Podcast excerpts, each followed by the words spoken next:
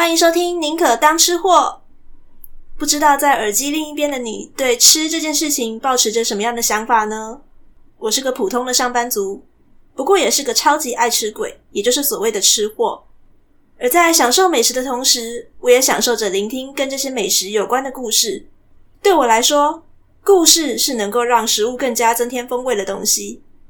在这个节目中，我想跟各位分享平时在我生活当中那些让我口水直流的故事。他们可能会是一本书、一出戏，或者是其他一些触动我吃货开关的小事情。当然啦，每集我也会介绍这些香喷喷的料理。你会有机会听见我上某家餐厅的心得，也可能会听到我因为某个故事的启发，决定亲自下厨做实验，并且带来的一些感想。准备好了吗？一起来听吃货分享心情吧！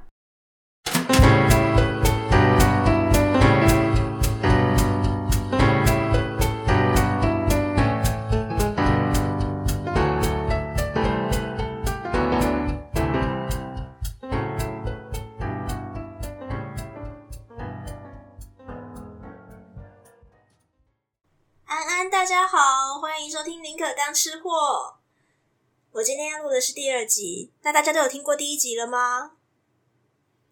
因为我是一个 Podcast 初心者，虽然其实在之前我已经听了蛮多大神的讲解，不过对我来说其实蛮少，甚至说是从来没有实际的操作过，所以有很多东西都是在我真的开始在录的时候不断的摸索尝试。如果大家有听上一集的话，应该听得出来，我上一集录音的时候是有一点紧张的，语速偏快，也有蛮多的语助词。不过我相信熟能生巧，可以越来越进步的。那也希望收听到第二集的各位能够感受到我对说美食跟故事这件事情的满满热情哦。好，那我在录音录这集的这个时候，也同时正在等待各个 Podcast 平台的审核上架通知。同时，我也有在申请脸书跟 IG。那我相信在这第二集发布的时候，这些都应该是正式上架了。所以欢迎各位到时候来跟我交流，并且分享你们喜欢的那些美食哦。OK，那我今天同样也是要来介绍一本书。会知道这本书其实是一个比较有趣的契机，那是因为我在脸书上面有追踪一个史学家，他叫做谢金鱼。如果耳机前的各位没有听说过谢金鱼是谁的话，我简单跟大家介绍一下好了。谢金鱼是一个学历史出身的一个多才多艺的网红哦，他有写过小说，那他是一个美食家。同时，他也是故事这个知识网站的创办人之一。那其实我今天要讲的这本书《沙茶》，它的作者就是谢金鱼的学姐。在一月的某一天，我偶然看到了脸书上面谢金鱼他分享了一个还蛮好玩的活动。这个活动它标榜是讲说呢，我可以一边在呃一个很有名的餐厅吃沙茶火锅，然后并且同时听一个新书的发表讲座。嗯，怎么会有这么有趣的活动？那我当然一定要报名啊！透过报名的这场活动呢，听了现场的那个讲座之后，我就毅然决然的决定要买这本书了。好，那跟大家先简单的介绍一下《沙茶》这本书的作者曾玲莹，他其实现在是台北医学大学通识教育中心的助理教授。那他的研究范围是近代日本史、近代台湾史，还有移民跟食物史。所以其实蛮可以理解，就是说为什么他会选择用沙茶这个题目来写一本书。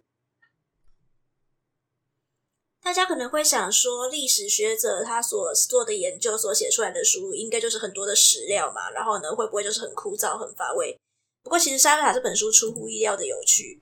那我读完之后，我是觉得说，这本书它比较试图的是将历史把它融在生活当中，所以你会发现，就是他的讲座也办得蛮特别的。我们是用一个边吃火锅边沾沙茶酱，然后呢，曾老师然后出来讲解，就是他研究沙茶的。这个过程当中发现了一些有趣的事情，那以及这个我去的这家老西门沙茶火锅，它的那个第三代的老板也出来介绍，就是说他们这家店的那个历史严格变迁。我必须说，这整个讲座活动呢，出乎意料，比我想象中要有趣上非常多。我本来只是想抱着就是说我用一个比平常去店里面吃火锅更便宜的价格，然后呢去吃一顿，顺便可以听一些故事这样子。那没有想到。介绍这本书呢，有蛮多丰富的内容，甚至呢，让我对沙茶这个东西有了比较不一样的看法跟想法。那我想先问问大家哦，对于沙茶酱，你们觉得它是一个属于台湾的味道吗？至少我自己对沙茶这个味道，我是觉得说它是一个蛮台、蛮记忆中的味道的。那没有想到，其实这本书就从整个沙茶酱演变的历史，然后这样子书写过来之后，去追溯它的源头，赫然发现，其实沙茶它是一个舶来品哦。好，沙茶酱在我们现在台湾的社会当中，已经是一个蛮普遍的东西了。不过事实上，我刚刚也说了，沙茶酱是一个舶来品，这是怎么一回事呢？沙茶酱的身世，它其实可以追溯到南洋的沙爹酱。生活在台湾其实蛮幸福的啦，我相信大家其实蛮多人也都吃过沙爹。不过还是为了防止有些人不知道什么是沙爹，我简单的讲一下好了。沙爹它就是一个在南洋地区蛮流行的烤肉串的小吃，那它会沾一种就是叫沙爹酱的东西。这个酱料呢，它就是包括呃有一些材料，像是花生、椰奶啊、南姜。小茴香、胡荽子、香茅啊、蒜等等，用了非常多的香料，这样子，那本身就是香气四溢，然后有一点会辣，这样。那在十九世纪中期的时候，汕头这边开港之后，然后贸易就兴起。那贸易兴起会怎么样呢？其实会缺很多的工嘛，所以当时呢就很流行一件事情，就是人口贩子他会去贩卖潮汕地区的华工，把他们贩卖到南洋的地区去。那这些人就成为了潮汕移民啊。等这些潮汕移民他来到东南亚之后呢，就尝到了当地的沙爹。你，因为香味很丰富嘛，所以一吃就成主顾，就爱上它了。那等这些人好不容易有机会返回家乡的时候呢，当然也把他们喜欢的这种酱料带回了潮汕地区。那这些侨民呢，就把沙爹酱进行过改良。他们改良了哪些地方呢？首先，因为从东南亚，然后呢到潮汕就回到他们家的时候呢，要经过非常远距离的乘船。那乘船远行啊，所以的这个酱料很容易坏掉。那潮汕人怎么做呢？他们就选择用大量的油来炒它，借此来延长酱料的保存期限。那再来第二个比较大的改良的地方是在于说，潮汕人他们比较习惯，也非常擅长处理的是所谓的水产海鲜这些东西，也因此他们就在烹制的过程当中加了虾米、扁鱼这一些比较鱼或干品类的东西。然后还加了一些华人比较喜欢的口味的一些香料，像是五香粉啊、陈皮等等，这些组合起来就变成了我们现在比较熟悉的沙茶酱。所以大家吃沙茶酱就会发现说，它跟那个沙爹酱已经算是差异蛮远的。首先在颜色上就不一样，沙爹酱比较浅，沙茶酱比较深。然后沙爹酱呢，它会有一种椰奶味，然后呢，并且会比较辣，但沙茶酱不会，沙茶酱比较重的是一些海鲜的鲜味，这样子。那我听了这场讲座，曾老师其实也蛮风趣的，他就说教你们一个口诀好了，沙爹沙爹就是沙茶的爹，有没有很好记呢？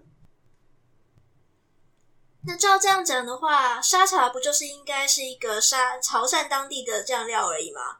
它怎么会后来传入台湾，并且成为了我们至少我这一辈的人所认为所谓的台味呢？好，那沙茶它是怎么传入台湾的呢？虽然在明清时期呢，已经有不少潮汕的人来到台湾开垦了，不过其实啊，真正涌入大批潮汕人移居台湾的时间是在二次战后。哎，对，就是跟随国民党军队一起来台的啦。好，那其实人在不熟悉的异乡的时候呢，要怎么样的生存？卖吃的其实就是最快的方式啦。所以啊，不少的潮汕人就开始选择贩卖他们在家乡就很熟悉的沙茶料理。那现在在台湾，你从北到南都可以找到潮汕人聚集的地区，而这些地区也都会有所谓知名的沙茶菜肴。呃，举几个地方来讲好了，像北边啊，台北这边的话比较有名的就是西门町跟建成圆环这一带。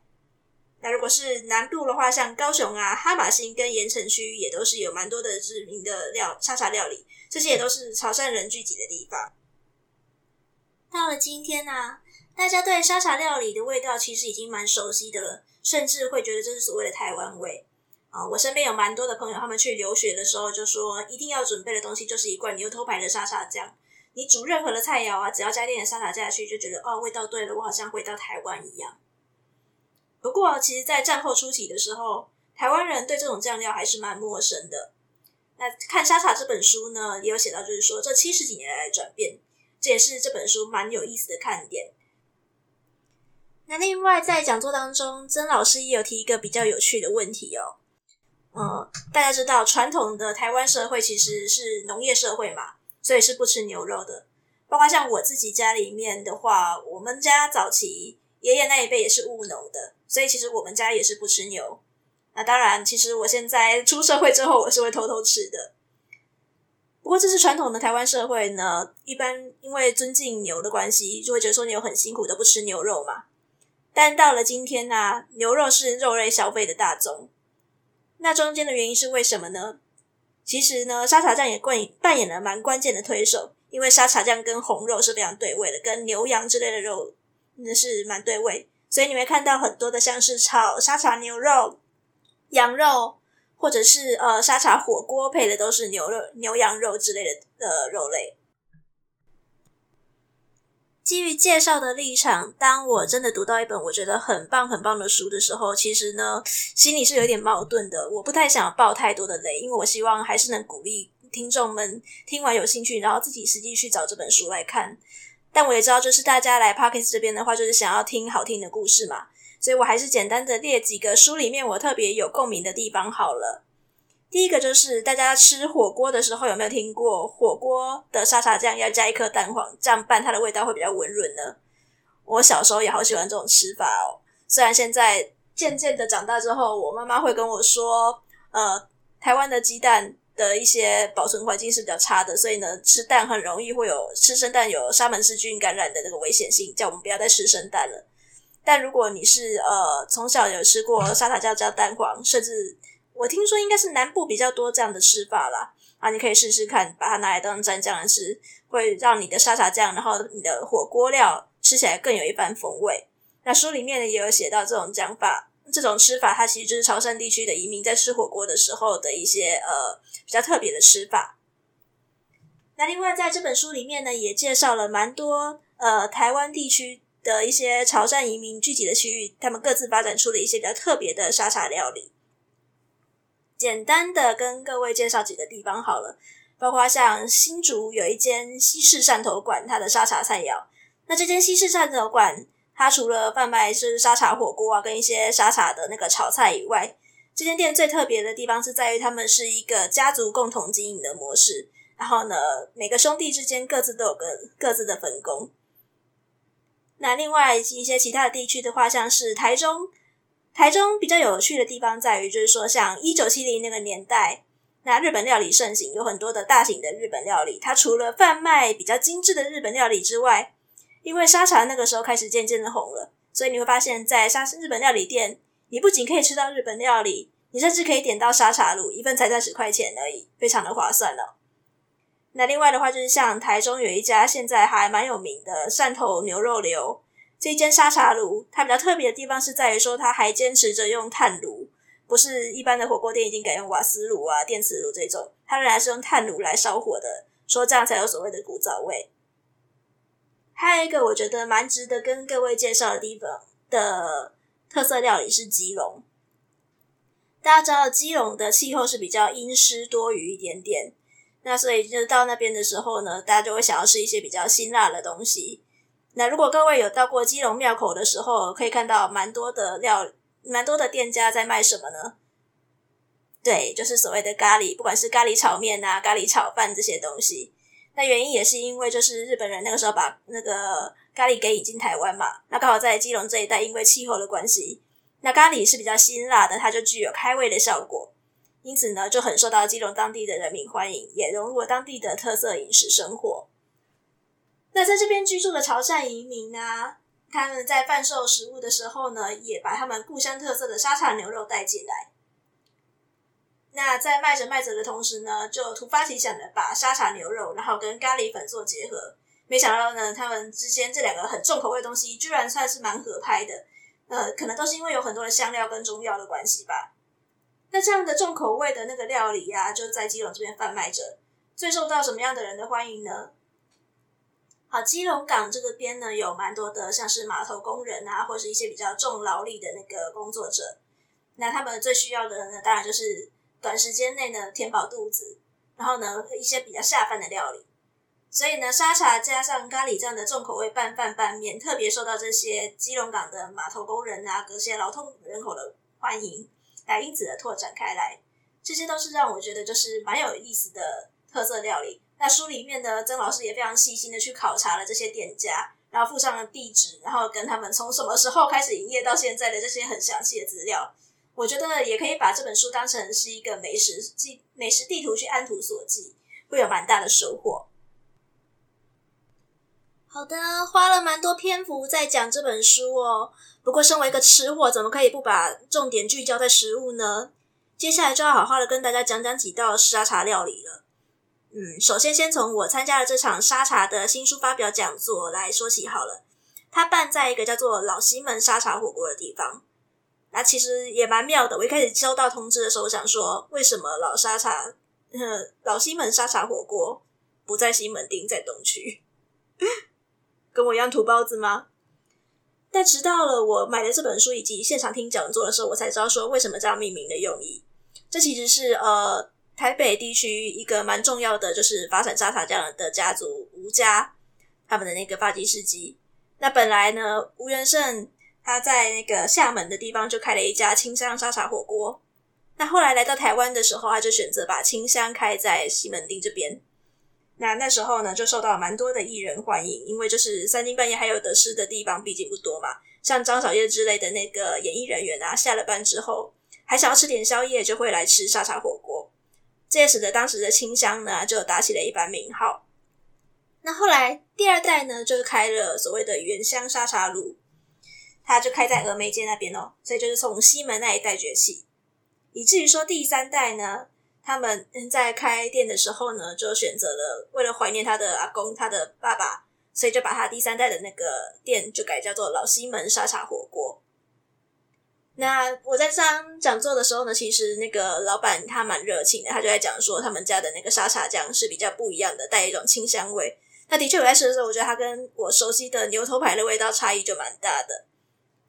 那当天其实呃老西门沙茶火锅帮我们准备了两种汤底。一种就是很简单的、比较清淡的扁鱼白菜汤底。那这个扁鱼白菜它就是吃比较食材的原味嘛。然后食材烫熟了之后呢，我们就可以沾我们的沙茶酱这样吃。那另一个其实我觉得也跟沙茶有异曲同工之妙，带一点点南洋味的拉萨。那两种都非常的好吃。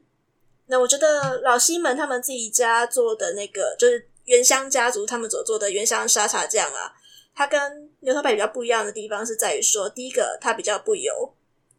然后它的那个花生等等的那个香料味是比较清香的这样子。那可能我自己也没有吃过很多的那个沙茶酱，所以呃，欢迎大家也跟我介绍一下，就是哪边的自制沙茶酱比较有比较有特色的，那我可以去各方尝试看看。那接下来关于沙茶的另一个料理啊，我想要讲的是砂锅鱼头。其实我觉得蛮。奇妙的一点是，为什么曾老师在写这本书的时候没有特别写砂锅鱼头啊？不过好像可以理解啦，因为其实台湾北部跟南部的砂锅鱼头的那个口味差异是蛮大的。台湾北部比较盛行的是江浙式的砂锅鱼头，那江浙式的砂锅鱼头的那个汤底其实就是比较简单的扁鱼白菜，然后它是用大量的那个白菜，然后呢去把它炖煮，把鱼头然后烧得很入味，这样比较淡雅的味道。不过南部流行的砂锅鱼头就不是这么一回事哦。南部的砂锅鱼头一定会用到的是沙茶汤底，包括像现在如果你去搜寻砂锅鱼头，出现最有名的那个店家就是嘉义的林聪明啦。那我比较幸福，虽然我自己也是嘉义人，我从来没有吃过林聪明，是为什么呢？因为其实我们家自己会煮砂锅鱼头。好啦，其实当我读完了《沙茶》这本书的时候呢。我第一个冒出来的想法就是说，为什么没有砂锅鱼头这道菜的时候，然后我的脑中就不断的出现一个声音，说我好想吃砂锅鱼头，好想吃砂锅鱼头。然后那时候也开始接近过年了，我就直接跟我们家的人讲说，今年的年菜我要吃砂锅鱼头。那也非常的用这种撒娇式的方式，果然我这次回到老家过年的时候，年菜我就吃到砂锅鱼头了。那。南部所盛行的砂锅鱼头的口味呢，大概会是什么样的做法？跟大家讲一下好了。除了我们也会用扁鱼来熬高汤以外，然后也会加入大量的白菜以外，那我们会加的一些比较重口味的那个呃汤底，像是一定会有沙茶酱，然后跟乌醋，然后还有一些其他的香料。那我们家的话，一定会放的东西是像木耳丝跟金针菇这种比较有口感的东西。然后呢，再放过炸过的那个淡水的那个水库鱼的鱼头。那这几年因为林聪明很红的关系，其实今年我们在煮砂锅鱼头的时候，比较困扰的一点就是怎么样都买不到鱼头。那后来好不容易才买到了半颗草鱼的头，你看多可怜啊！不过我自己就觉得说，砂锅鱼头在吃的东西的味道从来就不是那个鱼头。虽然鱼头炸过之后，然后放去煮炖煮的味道很香嘛，但我更喜欢吃的是砂锅菜那个大白菜，然后被卤煮炖煮过后呢，已经煮到非常软烂，然后呢还有那种大白菜的清甜味。然后再来是大白菜是一个比较甜的蔬菜嘛，所以它经过长时间的熬煮之后，它本身菜的甜味也会被熬进那个沙茶汤里面去。然后沙茶在这个汤里面，虽然你看起来好像颜色很深的沙茶的汤的颜色，然后再加上乌醋，整个颜色看起来比较深的，但其实你吃起来的话，它是味道是比较清甜的。我觉得北部人如果有机会的话，真的可以尝试看看加入沙茶酱酱里的砂锅鱼头啦，蛮值得一吃的。要记得哦。砂锅菜的精髓，那不是那颗炸得香香的鱼头，虽然它很好吃。砂锅菜的精髓是在于吸饱了沙茶酱汤汁的白菜啊、豆皮呀、呃、金针啊、木耳丝这一类的有口感的东西。它虽然是比较不起眼的配角，但是呢，当他们经过了长时间的炖煮之后呢，各自都入味了，那就是它鲜美的地方。最后来归结一下我读完《沙茶》这本书之后的心得感想好了。我觉得有时候蛮有趣的哦。当我们讲到所谓的外省菜的时候，大家比较想想到的、很直觉想到的，就是所谓的川菜、江浙菜，然后或者是一些比较甚至像什么江西啊这种比较呃偏远地区的这些外省菜这样子。不过我们常常会忽略所谓的潮汕，它也是一个外省的地区。所以呢，当你在讲到潮汕的时候呢，可能因为它跟闽南真的是太接近了啦，所以像沙茶这种味道，我们早就已经把它视为是所谓的台菜，而忽略它其实是一个舶来品这件事情。以前的台湾没有沙茶，不过现在我们很习惯了。以前台湾人不吃牛，但现在牛肉是我们肉类消费的大宗。那其实什么到底是所谓的台湾料理呢？台湾是一个接受过蛮多的文化不断的冲击的地方啦，所以呢，我们可能我们的所谓的庶民料理是一些像闽南啊、广东这一类的那个庶民小吃是我们的基地，但因为有过日本文化的关系，所以其实融入了一些日本料理的一些生食的那个概念，然后呢，并且也接受了日本料理的所谓的细致化这件事情，做了一些比较精致的酒家菜的台菜。那后来，在国民政府来台之后呢，我们也加入了一些中国的八大菜系的一些精华。之后呢，因为美军的关系，所以呢，也经历过了一些美国文化的洗礼。那近年来呢，因为有不少的东南亚的那个新住民，所以我们也融入了东南亚的新协议。我自己认为哦，台湾菜最好的象征，可能就是一个沙茶火锅，一个锅子里面什么食材都有。然后慢慢的炖，慢慢的炖，就炖成了一个沙茶火锅的味道。那跟我们的历史跟认同一样，它是属于比较复杂冲突，但最后缓慢的融合在一起。当然，过程一定会比较痛苦啊，可能会需要几十年的时间去消化这些不同文化的差异。不过，我们不需要去刻意的忽略这些彼此的不同，因为这块土地本来就是由来自各个不同地方的移民组成的。在我看来哦。我们唯一需要做，而且必须去做的事情，就是要去尊重这些不同的声音。那这是我对《沙茶》这本书的见解。今天的节目就到这边啦。如果你喜欢宁可当吃货的话，拜托拜托帮我分享给你们的亲朋好友们，让我们节目可以被更多更多的人听到。那如果你有一些意见想要分享的话，欢迎留言评论，或者是搜寻呃，应该已经上架了的 FB 跟 IG。那我都会好好的看各位的留言。那如果你有什么特别想要介绍分享的美食的话，也欢迎跟我讨论哦。期待我们下次见喽，拜拜。